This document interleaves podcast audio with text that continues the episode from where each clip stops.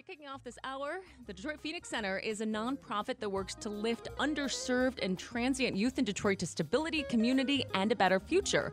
The center serves teens and young college aged adults through direct services, including a daily drop in center, after school activities, and even emergency crisis support. Detroit native Courtney Smith founded the center in the wake of her own experience with youth homelessness, making it her mission to change the lives of young Detroiters.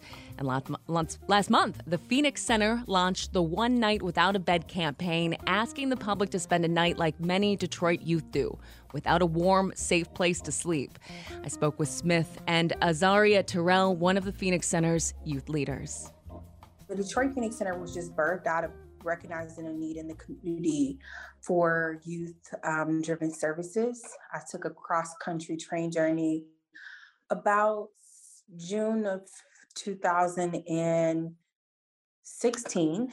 Um, and I was traveling across the country and asked young people and also leaders of human service organizations serving young people what did young people need um, and what I found out was there was a huge disconnect between what the young people said that they needed, um, actually being impacted by the services, and and what the adult service providers um, were saying that the youth needed. And what I found out was that young people really felt like their voices weren't being heard in service provision and that as even in the Detroit community where we were talking about a resurgence of the city and Detroit coming back in fresh leadership, I really felt that our youth was being left out of that narrative, not only from a standpoint of change making, but then also from a standpoint of having their needs met. Um, so I went on that train journey, visited six major cities, came back to Detroit, convened a group of young people, which is known as which that group of young people today is known as the Youth Action Board, and literally um, asked them from the colors on the wall to what type of paint we wanted to use to reviewing handbook and manuals to provide their insight. And so, fast forward to today, that's kind of how, uh, just in real time, how the Detroit Phoenix Center um, was birthed. Well, it's a great story and an incredible mission that you guys provide. Uh, so, what were the beginnings of the center like? Uh, have there been some surprises along the way, and how uh, the services and the mission that you have has grown? Um, I would definitely say yes, but we're still in our humble beginnings. We're six years in, but five years operational. We're reaching our fifth year anniversary um, coming up in January of when the actual center itself opened, six years operational. So I would say we're definitely still in our humble beginnings, but the organization has evolved so much um, and the Youth Action Board has evolved so much. So when we started, we started off just simply as a drop-in center, a place where young people could come to wash their clothes, to access a food pantry, to um, have recreational activities, watch TV, take a shower, just a cool, you know, just a nice small space just to hang out, um, just a safe space. Um, and then we added on, you know, uh, an emergency winter services for young people, um, just recognizing like the brutal services that the brutal winters we have and how it's cold out for young people who are transient. Um, and so we had evolved there. Then we added on our um, our after school program, recognizing the need for educational support.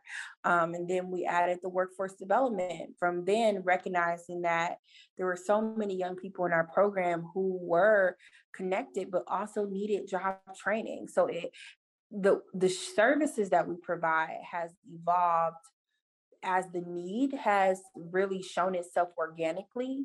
Um, we're not just a drop in center squarely for youth that are experiencing homelessness. We have evolved um, to support young people who may be at risk um, of experiencing homelessness or who have transitioned out of a transient situation and still need just additional support. So we have evolved in that way.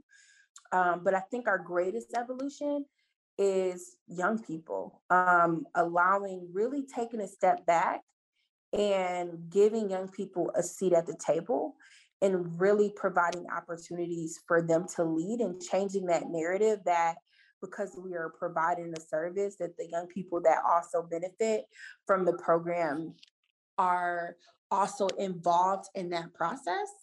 And i am most proud of that evolution. I mean of course through the wake of the pandemic we have leaned in in ways that have been unimaginable um, but we're continuing to evolve, we're continuing to grow.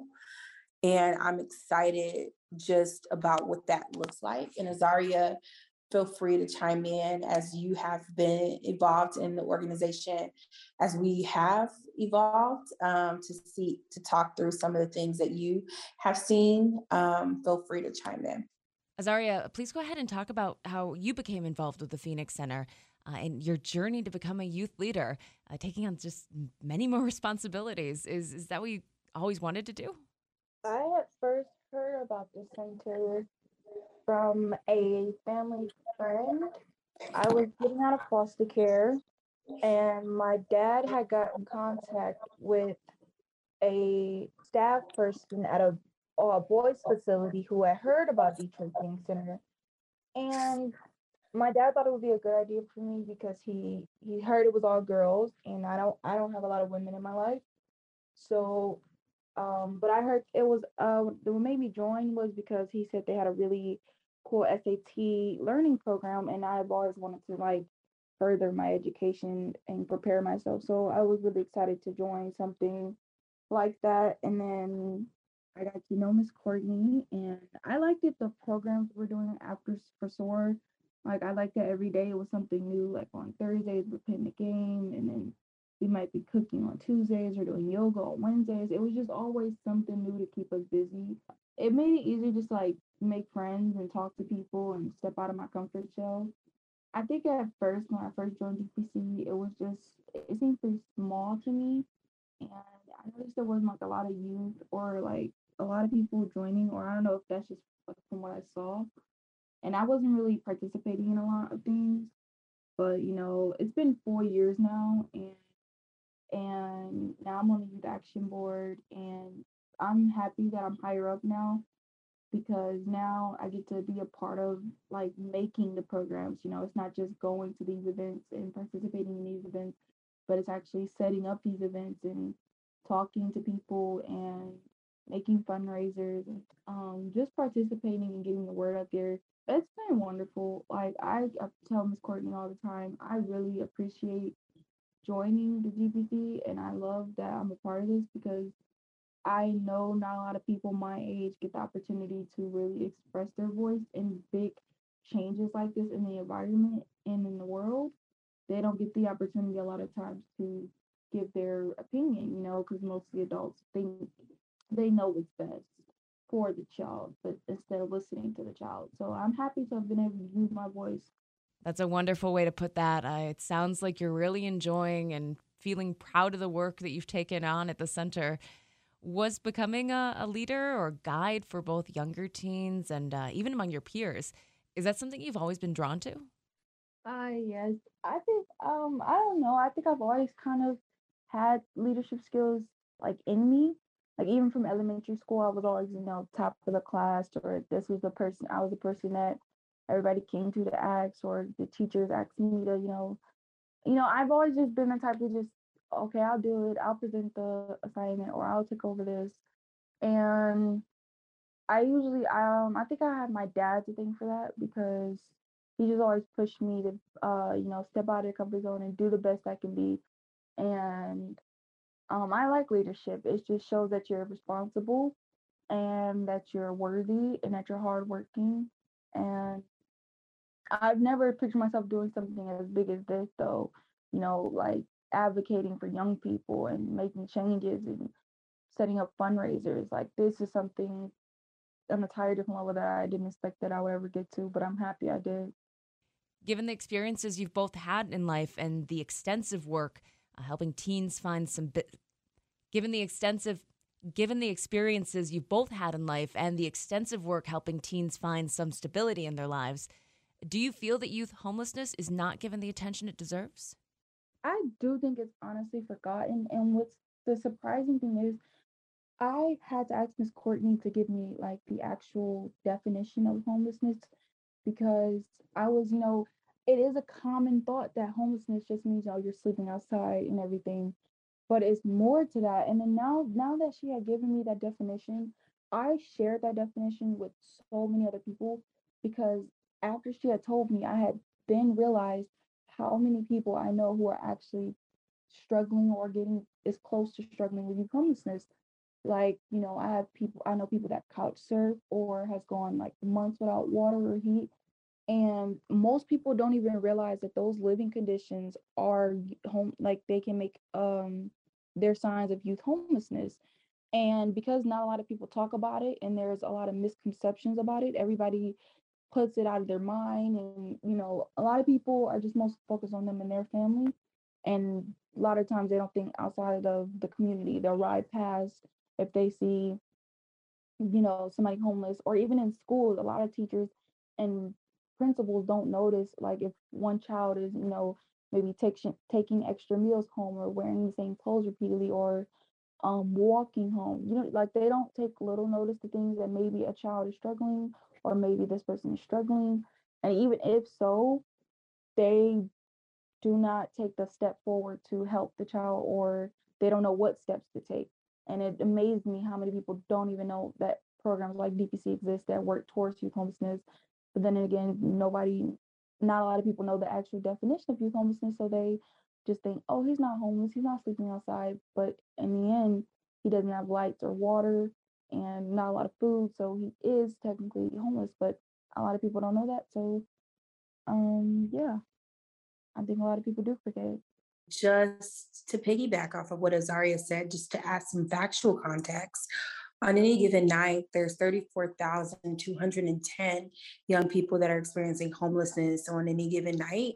And in Detroit, according to the University of Michigan Data Book project that we were, DPC was a, a stakeholder in, um, there, there, there's an estimated up to 11,000 students in just DPSCD alone that may be experiencing homelessness um, that are not being identified because a lot of young people, just as Azaria mentioned, don't know the definition of, of homelessness. Youth homelessness looks very, very different um, from adult homelessness. And we at the Detroit Phoenix Center, we use the McKinney-Vento definition to define youth homelessness, but there are varying definitions you know that many different stakeholders use and so because there's not one solid definition of youth homelessness um, that's another reason why it is definitely a hidden crisis and then also because we just don't talk about it enough when folks think about homelessness they think about folks um, unfortunately that are sleeping outside but for young people it looks very different it looks like couch surfing. It looks like living doubled up. It looks like being in shelters and abandoned buildings, house sitting, just many varying living situations, being in homes with no, you know, running water or heat in, in the dead of winter in the state of Michigan. Like those are all things that uh, constitutes um, a young people to qualify for services um, at the Detroit Phoenix Center. I also want to acknowledge that since we do have young people like Azaria who are serving on the Youth Action Board that use their own lived experience and their brilliance and their expertise to share with other young people. Peer to peer support has proven to be the greatest asset also to the organization because they can tell their friends you know, like, hey, there's this great resource. And as a result, when we started our SOAR program, our after school program, we wanted to keep it relatively small. We started with 20 students. And then this year we have 65 students just in the after school program that are registered alone because more the word is getting out about the program and the youth action board members are wonderful advocates but we need more right we need to have more conversations we need to bring more visibility and that's why we launched the one night without a bed campaign so that more visibility can be brought to the crisis in terms of you know, looking at some of the triggers, like if there's a young person who's food insecure or a young person who is missing a lot of school, right? If the young person is on Zoom, but they don't turn on their camera, those are some indicators. But then also more practically having signs up in the schools to let folks know, like, hey, um, are are these any of your situations? Does does this define is this a living situation that defines you? You may be eligible for services through the McKinney-Vento Act. A lot of the schools have homeless liaisons on campus, um, on site, and some of them have specific point of contacts that are designated um, to identify students who are experiencing homelessness um, or housing insecurity. So I do think that there have been great strides made in many of the school districts, but of course, there's more work to be done. Um, and K through 12 education is mandatory for uh, schools to report on students that are experiencing homelessness. But unfortunately, in the higher education realm, um, there's 58,000 last time through FAFSA students that are experiencing um, homeless college students, but there's not any um, mandatory reporting requirements that's often found out when students apply for federal aid. So on the college campuses, having point of contacts on campus or having basic need, um, basic need pantries such as, you know, a food pantry or a clothing closet or you know a free library also is helpful for students because those are qualified those are indicators maybe of housing insecurity because the Detroit Phoenix Center goes up to the age of 24, we often do still come in contact with students that are experiencing homelessness on college campuses. Um, and then there's the other lens that we're looking through of students who are um, what we call opportunity youth who are not in school or working, which is another large population of housing insecure young people. So if, you know, attendance is lacking, if there is a big, you know, need for basic needs, that's a that's a qualifier. Schools can lean in by connecting them to their specific point of contact um, on campus, such as their homeless liaison, the school social worker, the counselor, um, on campus, on college campuses, looking at campus based support programs. We have a lot of those in the state of Michigan, um, in addition to um, TRIO um, support programs as well. So, I mean, we can go on and on, but those are just top recommendations.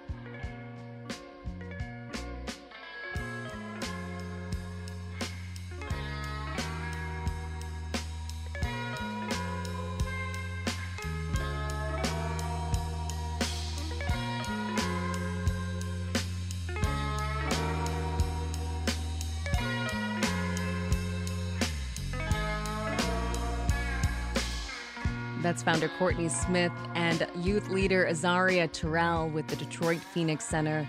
Find out more about their campaign to bring attention to the many Detroit teens without a home. It's called One Night Without a Bed. Find more info at onenightwithoutabed.com. And this is Culture Shift here on WDET, Detroit's NPR station. Coming up, we'll have uh, Sam's Jams ahead. Also, your chance to win tickets to see Jack White come in the Masonic Temple next April. Stay tuned for that here on 1019 WDET. But next, we'll do the roundup.